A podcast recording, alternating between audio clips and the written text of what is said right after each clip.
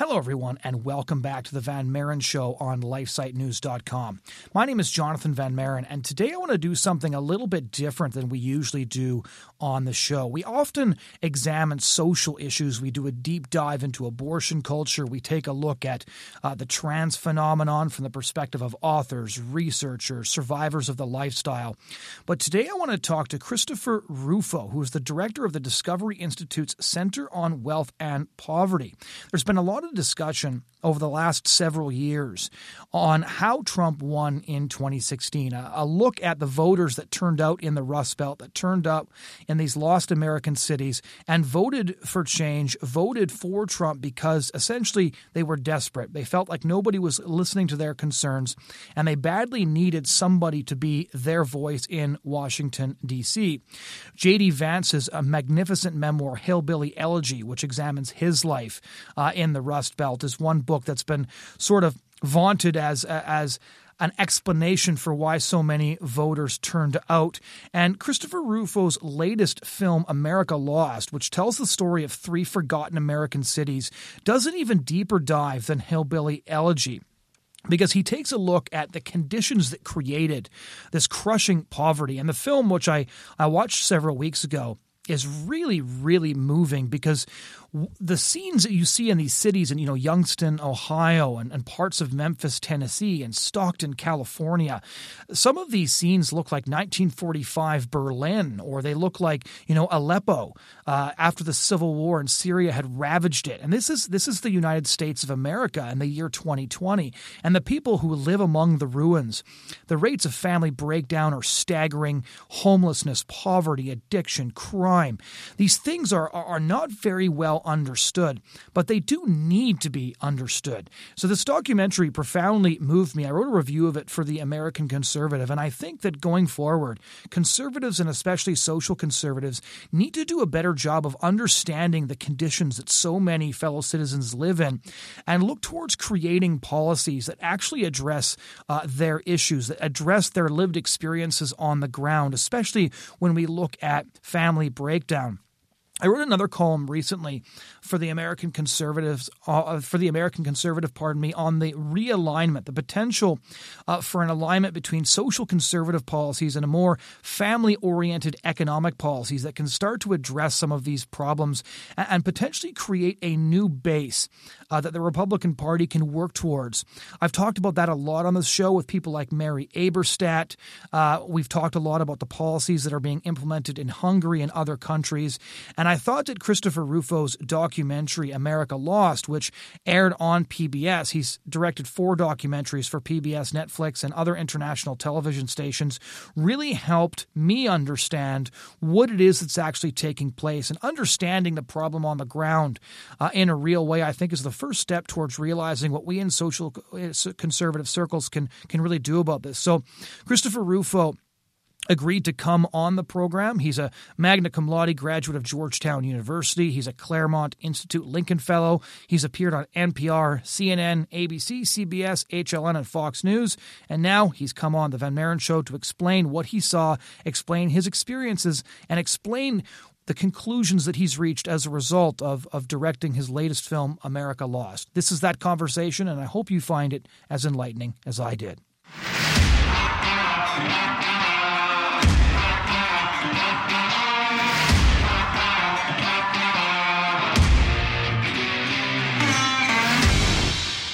So I guess uh, start off by sharing a little bit with the listeners uh, about yourself and your work. Yeah, I'm Christopher Rufo. I am a writer and filmmaker. Um, I cover social and political topics, and for the last few years, I've focused on poverty, homelessness, addiction, mental illness, and uh, progressivism and critical race theory. There's a lot there. Um, what, what sort of work are you doing on critical race theory? As a side note. Yeah, I've uh, I I did a series of investigative reports over the summer uh, where I was kind of exposing and documenting uh, critical race theory trainings in federal agencies, and um, I worked on a report of these stories. Uh, I had a, a, feature segment on Tucker Carlson, and then um, the president saw it and uh, issued an executive order uh, banning these trainings from the federal government. So it was a it was a, a very exciting summer uh, project that I worked on.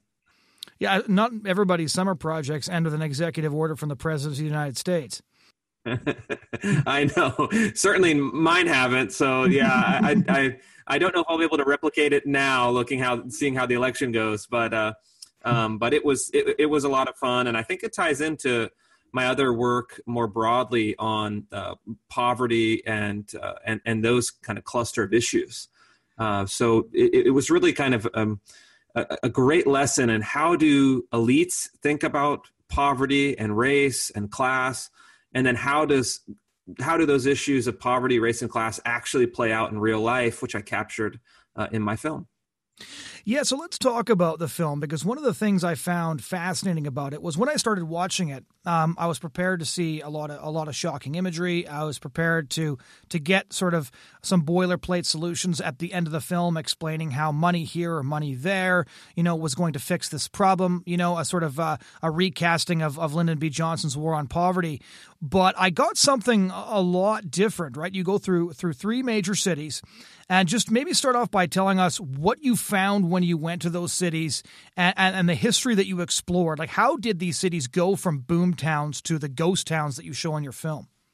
Yeah, it's a, it's it's a really good question. I think I, I approached the film probably a, a, with a lot of the same kind of mindset and background ideas as you did watching it, and I I really kind of as I was setting out at the beginning to go to these cities to find the cities to kind of figure out how to conceptualize the film. I thought um, my assumption was that these are predominantly economic problems and public policy problems, um, both what got these cities into trouble, what led to their decline, and also what solutions you know could take them out of these uh, kind of really deeply kind of destructive cycles of of poverty. And after i spent months actually months and then you know a year i realized that i had it at this point kind of all wrong that the the economic and public policy questions at this point are are really secondary. They're almost surface level. And the actual poverty that you see in the film that affects people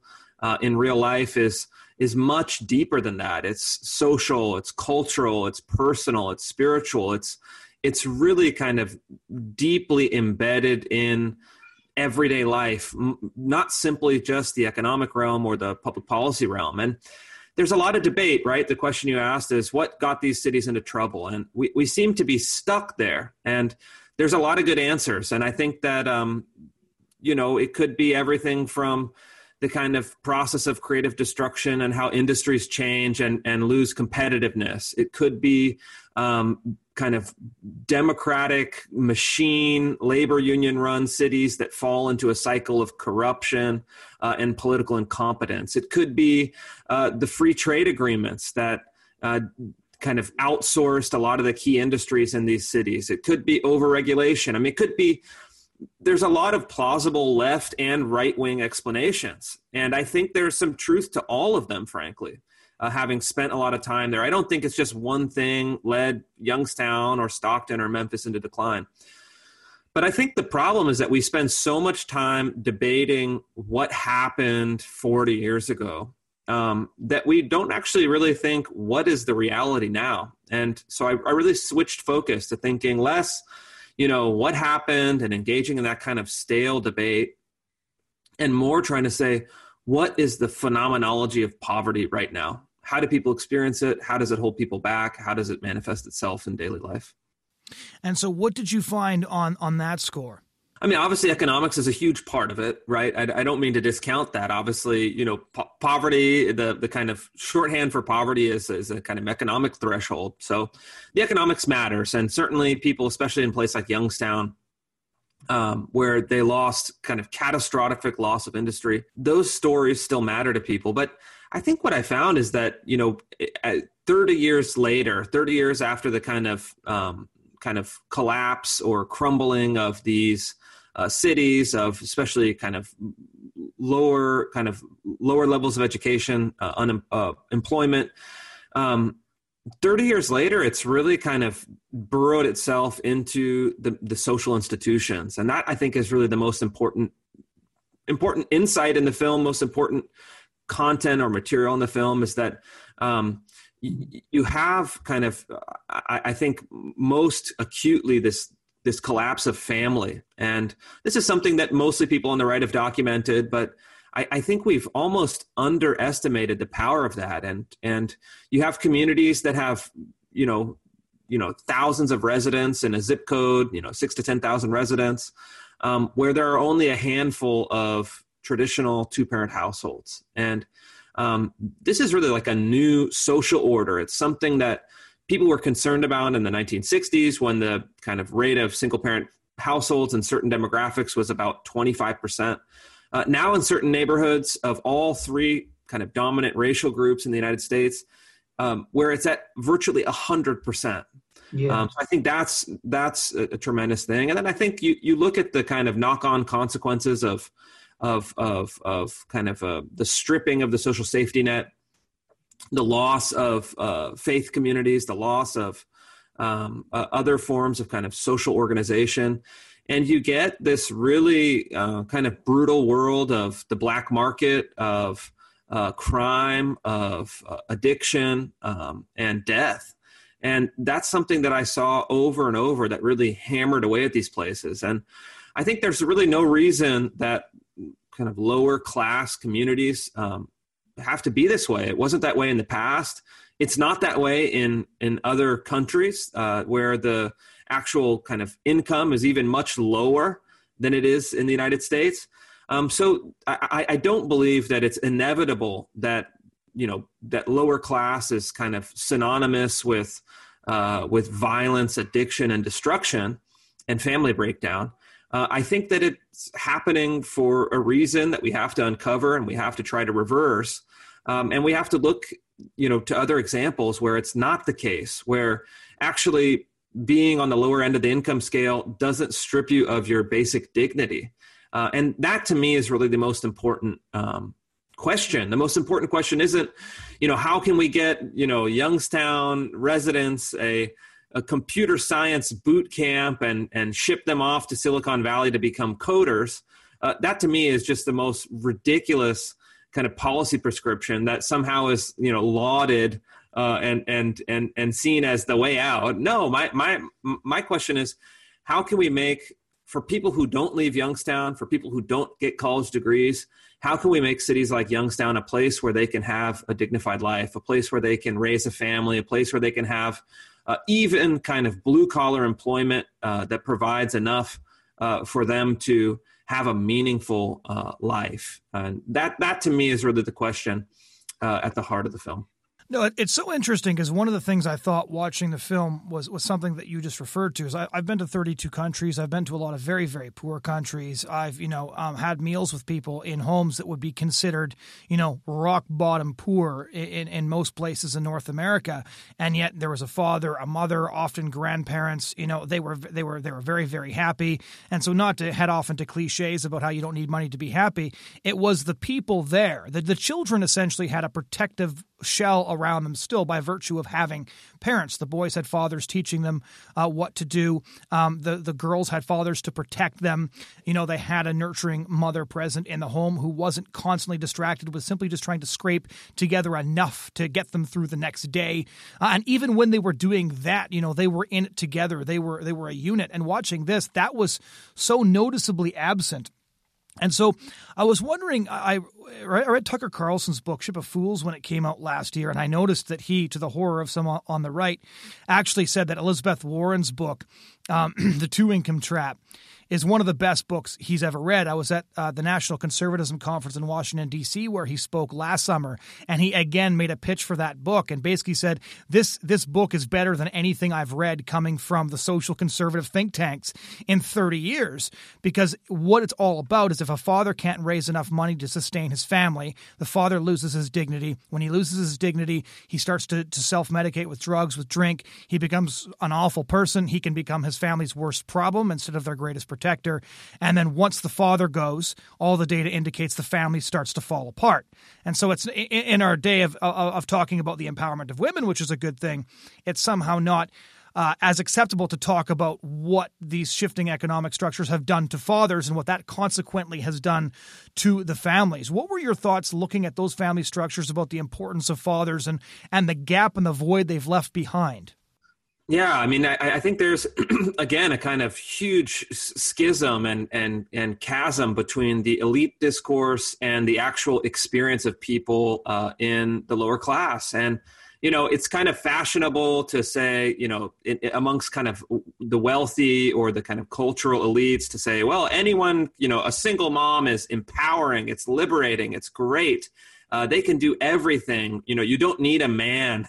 Uh, and yeah, if you are a kind of multimillionaire, uh, you know, pop star, uh, you could probably adopt a child and be a single parent and be fine because you could essentially use the market to shore up all of those missing social pieces through kind of hired help. But if you are, you know, in Memphis and living in a public housing project and you're a single mother with three kids and no high school diploma, your life options are so severely limited uh, that it really is is a, an absolute tragedy. And if you talk to the people who've experienced that, um, you know, the first thing that they'll say, oftentimes, kind of with tears welling up in their eyes, is, "I want my kids uh, to get married before having their own kids. I want them to graduate high school. Uh, I want them to have a, a, a, a good man, a good a good husband." A good father for their kids because you know I I did it this way, and I can see that the damage that it, that is done, and and, in a weird way, you know, a, a, lot of the folks I talk to in the film are not really political. They're not partisan. That's really not in their kind of interest. But they're saying the things that conservatives have been saying for a long time um, from a place of experience, and I, I think that is really tremendously valuable. And I think that especially if you're at that low uh, kind of lower end of the education spectrum or the income spectrum, um, having two parents is is the kind of the ticket out of poverty. Period. Full stop. That's it. Um, and I, I, think it's really interesting. Uh, going back to your, your, your point about having traveled in in in other countries, I, I did the same as a as a filmmaker, many places around the world, and we're in this really bizarre place in the United States where I'm kind of honestly borrowing the language and conceptualization from some of my friends on the left, where uh, we have an economy, but we don't have a society. Um, it's very strange. We have, you know, even the poorest people, if you're at the kind of bottom quintile, um, your average, the kind of bottom quintile in the United States um, is equivalent to the median income in many of the poor European countries. So we, the people who are poor in the United States have a middle class income in Southern European countries. So we, we can't say that it's just economic poverty that's happening. But what we don't have is we don't have a kind of stable, structured, um, kind of diffused society. We have we don't have the kind of institutions of civil society, of family, of local community, uh, of of kind of bottom up political organize, organizing that poor European countries uh, have, and even some third world countries have, frankly. And and again, I think this plays into Tucker Carlson's point: is as as kind of conservatives, we've doubled and tripled and quadrupled down on the kind of free market, which is great, support it, awesome. So to the point though, where we've kind of pushed that kind of GDP, we've pushed the median income uh, to an extraordinary place. But what we've lost sight of is that meanwhile we've shredded the social institutions, especially at the bottom. And I think a, a true conservatism has to balance uh, the kind of free market kind of protections and impulses and policies uh, with a honestly equal or greater concern uh, for that society portion, that kind of social fabric portion uh, that I'm afraid that we've really lost sight of uh, in the past uh, half century. It's so interesting because your your documentary was implicitly critical of both sides of the spectrum because conservatives no longer know what they're conserving because you can conserve income as you say but if, if i watch your film they, they, they don't have anything left and what they want is not what they have. And then on the left you often have this well we can't judge anybody's behavior because we want people to be liberated. Well it's liberated from what and to what? And your film shows what they're being liberated from and what they ended up once they were liberated. So both sides are are, are, are, equally to blame in the way they frame the problem and i was thinking a lot actually um, watching your film, and, and you just mentioned you're going to borrow some terminology from your friends on the left, and I'll do the same. Is is is the concept of privilege? I find that a, one of my larger problems with the left is not that I disagree with some of their framing; it's they're screaming in the wrong direction, like they're barking up the wrong tree. Like watching your documentary, I was really reminded again that I am a tremendously privileged person. Um, not because uh, not because of my skin color. My my grandparents, you know, fled post war the Netherlands after you know it was sort of it was sort of ruined. They couldn't find a place to live because it had been so devastated. So like thousands of other people, they picked up and they moved to North America. They had no money. They had to you know borrow money from a train conductor to buy food on on the way across the country. Um, but it's because that sacrifice was for their kids, and their kids sacrificed for the next generation, which would be my generation. And I had those two parents. That has made me a, an immensely privileged person. The fact that I had a mother and a father, a father who taught me how to work, that taught me, you know, how to tr- how to treat women, how to live my life, like all of these basic skills. When I was watching your documentary, uh, the, the, the the fellow at the end that the film sort of uh, wraps up with, who who has made this decision to stay with stay with his wife as they have their second child, and so determined to give his child what what his father hadn't been around to give him it struck me that as he's breaking the cycle, that what we're seeing is, is a loss of cultural knowledge. It's it's not being passed down. Young men aren't being taught how to live, how to work, how to act. So many of the things that they they, they do to women in their interactions are because they were raised on digital porn, not a good father. Um, you know, women are, are, repeating the same mistakes of their mothers, and we just we just have this entire mess. Is there a way we can start framing the conversation in terms of privilege, uh, of saying, you know what? Conservatives, it's very easy for us to say, pull yourself up by your bootstraps. And here's where I'll borrow more left wing language. I was born with bootstraps, and that's because I was born into a family with two loving parents. Um, so that, that, that sort of put me on a path to success. I, I would have had to screw up a lot of things. Uh, in order to not make it. In other words, right? The deck was stacked in my favor. You look at these people, their social safety net is so thin um, that like it's one wrong step and a steep drop to the bottom at, which there's despair, addiction, and, and, a self perpetuating cycle. Yeah, that's right. I, I, I think. I, you know the privilege discourse is is is really something that is remarkable because the the kind of cultural elites that have have kind of formed this discourse uh, and use it uh, not as a call to, to greater responsibility or to kind of a, a noblesse oblige, or uh, they use it as a weapon to attack people and humiliate people and shame people um, for their skin color, which is so bizarre and awful and just kind of cringeworthy. And pri- privilege is a kind of multidimensional calculation. I have privilege, and you know we both do probably in part because of of our of our kind of european heritage. There's some some truth to that for sure. Uh, in part because we are highly educated uh, had two parent households. I don't know about you. I grew up in a, a fairly affluent household. My father wasn't privileged. My father came from nothing.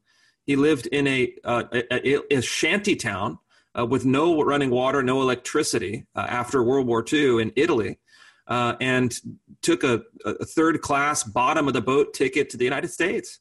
I mean, it's like, and and his father, my grandfather, went through fifth grade. Uh, that's it. Was a tailor, uh, and then his father was a feudal serf.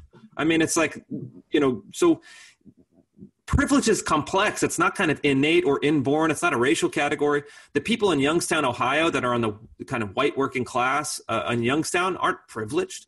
Um, in fact, they're just as kind of unprivileged as their counterparts in Memphis and Stockton.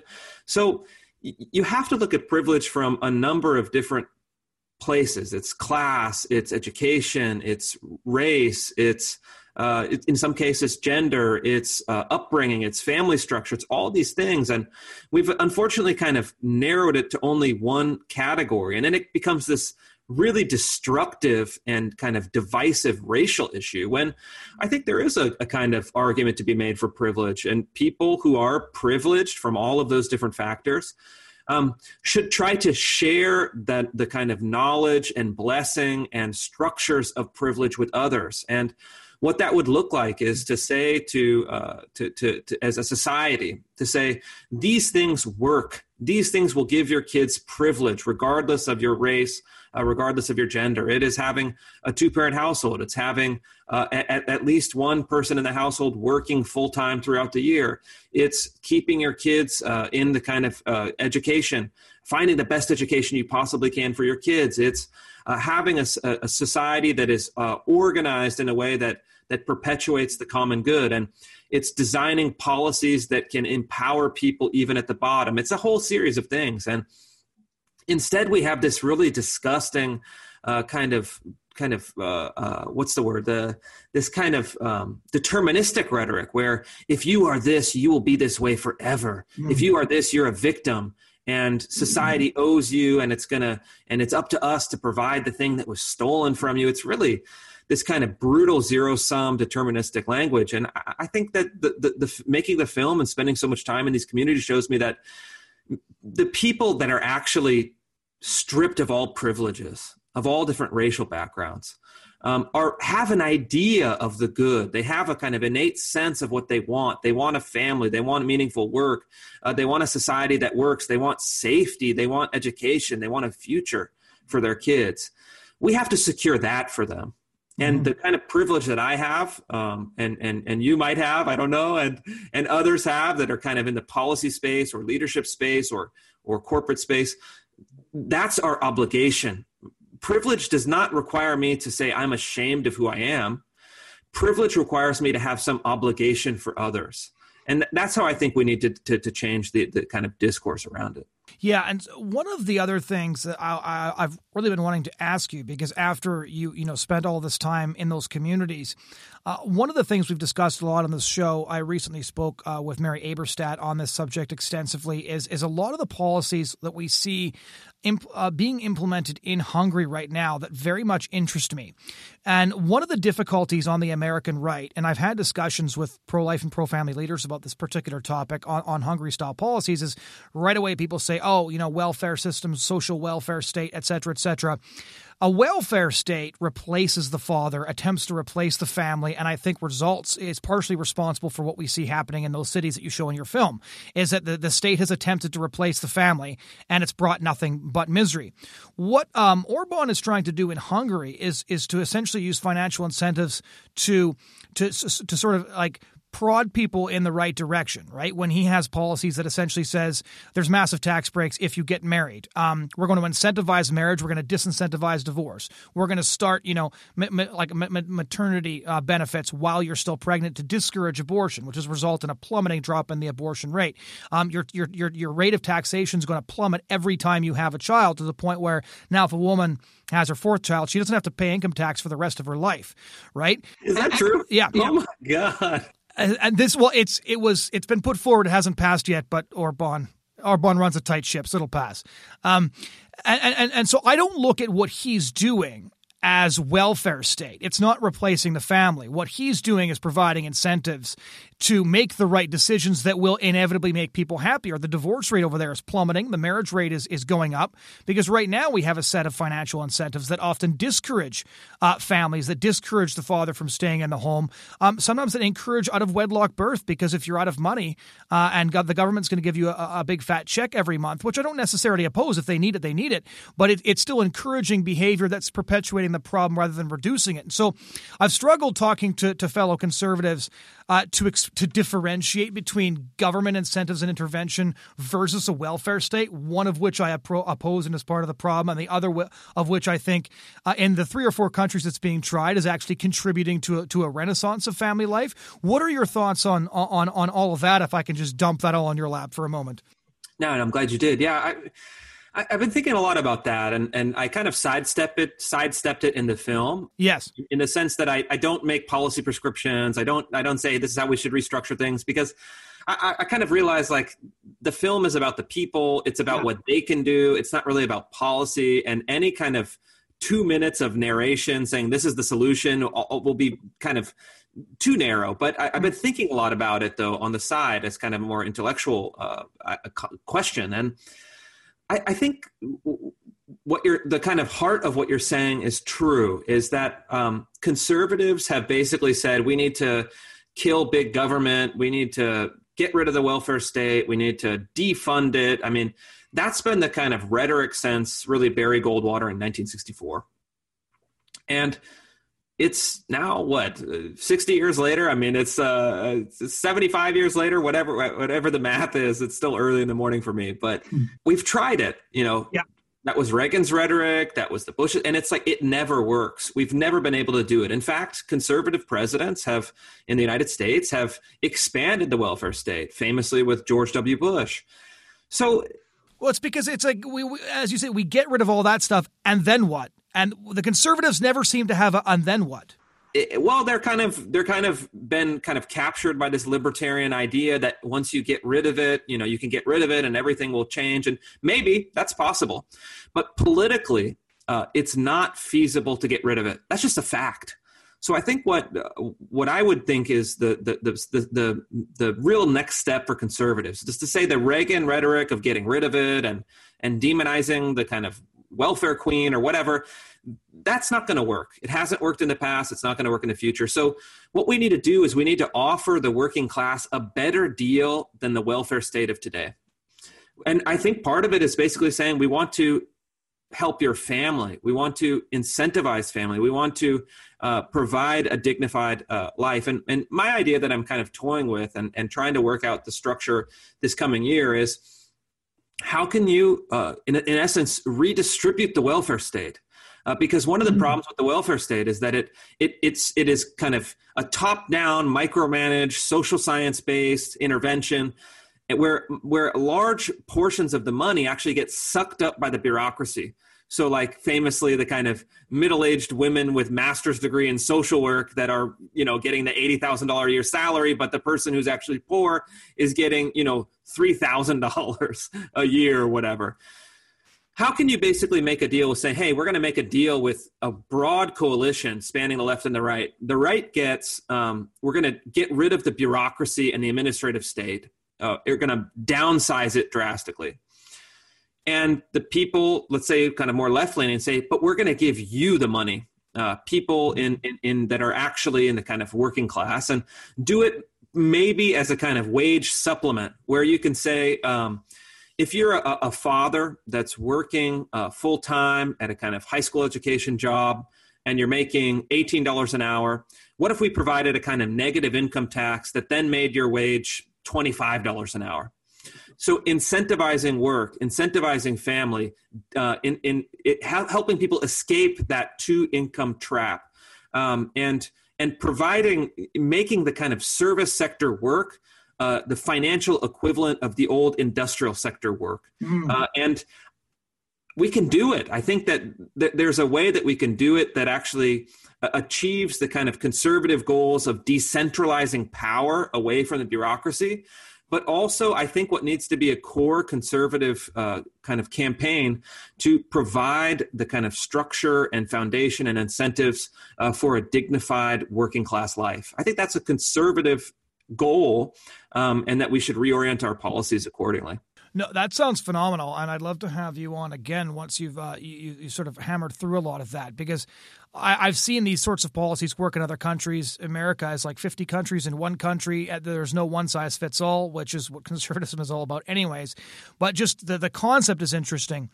And uh, the final point that I wanted to, to briefly discuss with you is uh, your sort of conclusion, which I was not expecting, uh, to be honest. When you start to talk about the the phenomenal success these these Christian men's ministries have had, uh, one of them you know, had eighty percent success rate in pulling men out of addiction um, and, and, sort of putting their lives back together. And and at one point in the film, it stuck out to me. You said this is deep human to human work but because we're dealing with humans, this is the only thing that's truly effective. Uh, and it was interesting because I had thought partway through the film as I was kind of trying to wrap my head around what might work. It's the policy brain, what might work to you know help these people's lives. I thought, uh, you know, like what these people need is a miracle. And then we get towards the end of the film. I'm like, okay, so we've got pastors who represent a God capable of them. It does seem fitting that the film would end this way. And so, so many of the social fabric, uh, you know, like shredding that you, you looked at in all these different cities, it, it, these resembled communities that, you know, they did, they just didn't have a soul anymore. And there was no animating force to it. That's what was missing. So maybe just share with us what, what you found uh, about the impact of faith-based organizations, about people putting their lives back together. Because I, it didn't come out of nowhere. Once I, you know, went back and I was kind of uh, piecing the film together in my head to write the review. But I was certainly surprised when when suddenly that was the conclusion of your film. And you say in the film that you didn't expect to make a film about how faith-based ministries and return to faith is one of the key things to reanimate these communities. But there it was. Yeah, I, I really didn't. I mean, it was a huge surprise to me, and and uh, and frankly, to, to be perfectly honest with you, I, I resisted it for for a while. I said, well, you know, there's got to be a policy solution, there's an economic solution, and then it just kind of kept punching me in the face over and over. When what I saw in all three cities, again, across the three dominant racial groups, three geographic regions, different places, it just kept hitting me over and over. Like, oh wow, there's this group over here; they seem to be doing a good job. Um, uh, you know, oh, I'll tag along going to church with this character, or finding out what's the community, what's happening with the community here, and it just over and over to the point where it was overwhelming and I couldn't ignore it anymore. That the actually the the most successful groups that were helping people in real life were not government bureaucracies, uh, were not even kind of jobs or corporations, but it was faith based organizations that were kind of like storefront churches, evangelical churches tiny Catholic parishes, uh, you know, kind of uh, th- these really grassroots the black churches in South Memphis that have been kind of the root and cornerstone of these communities. These were the places that actually turned people's lives around. And in, in a lot of cases, it's really naive to think if you give somebody money, their life is going to get better. I know a lot of perfectly miserable, uh, wealthy people. I mean, it's not a guarantee. Uh, it's good, all things being equal. I'd rather have people being wealthy than poor. But what what you realize is that in in the, in these communities, people are suffering from really deep traumas and social pathologies and interpersonal struggles and family breakdown and no sense of purpose or meaning that has been just and kind of taken away from them, really stripped uh, from these communities, which I think is a is a tragedy and not their fault. And the churches were the only organizations that I saw that consistently restored a sense of meaning, restored a sense of structure, restored a sense of moral order, restored a sense of direction for people, and actually help people uh, from the inside out say, What's going on in your life? How can we get you back with your kids? Let's help pay off your um, uh, your your your back child support. Uh, let's let's let's help kind of reconnect with your uh, girlfriend or your baby mama. Uh, let's let's let's. We know a guy that runs a warehouse. Even though you have a criminal record, you could probably get a job running a forklift there. They were really trying to truly help people, and I think the difference is that it started from a place of this is the right thing to do. That's very powerful. Mm and, and our social science bureaucracy can never tell you this is right and this is wrong. All they can do is say this is correlated with better outcomes, which doesn't have the same force. no. uh, and they can also then say, you know, in a personal way, what's going on with you? What's what's happening? And then they can say, I went through the same thing. This person went through the same thing, and I'm here to help you, not because I'm paid to work nine to five at the Department of Child Support and and and Human Welfare but because I grew up in this community. I know your cousin. I know your brother. I, I visited your uncle in jail. Um, and come with me. I can actually change your life. And again, it's not something that I sought out to, to, to, the story to tell, but that's the story that that exists. That's the story that works. That's the story that functions at a very high level. And I think that um, whatever your faith back, if you're an atheist or an evangelical or a Hindu or a whatever your faith background is, I think that you need to recognize the kind of the secular consequences of these faith-based approaches, and I think that they're uh, a really essential. Um, uh, and and I think that part of the agenda, maybe not explicitly a policy agenda, has to be to revitalize uh, the faith communities, uh, the faith institutions, and working class communities. Final question, because I've kept you even longer than we expected. Where can everybody find your film, which I do highly recommend? Yeah, well, you know, all of the, the, the members of your audience can actually watch the film for free. It's available at the PBS app. So uh, if you have the PBS app on your smart TV, you can watch it there. It's available for uh, purchase on Amazon. But uh, if you want to watch it for free in, in the full length film, it's available at americalostfilm.com slash premiere. Uh, that's americalostfilm.com slash premiere. Uh, you can watch the trailer, enter your email, and watch it for free. Thank you so much for taking the time to talk to us about all this. Thank you. It's great to talk to you. Ladies and gentlemen, that was my conversation with Christopher Rufo of the Discovery Institute's Center on Wealth and Poverty. I do highly recommend his documentary, America Lost. If you want to subscribe to this podcast, please head over to lifesitenews.com. Check out the podcast tab. You can subscribe to the show. Check out past shows. We've been having phenomenal conversations like this every single week. And you would, I think, get a lot out of those conversations if you want to understand how our culture got to this point and what we can do to begin the long road towards recovery. Again, thank you so much for joining us this week, and we do hope you'll join us again next week.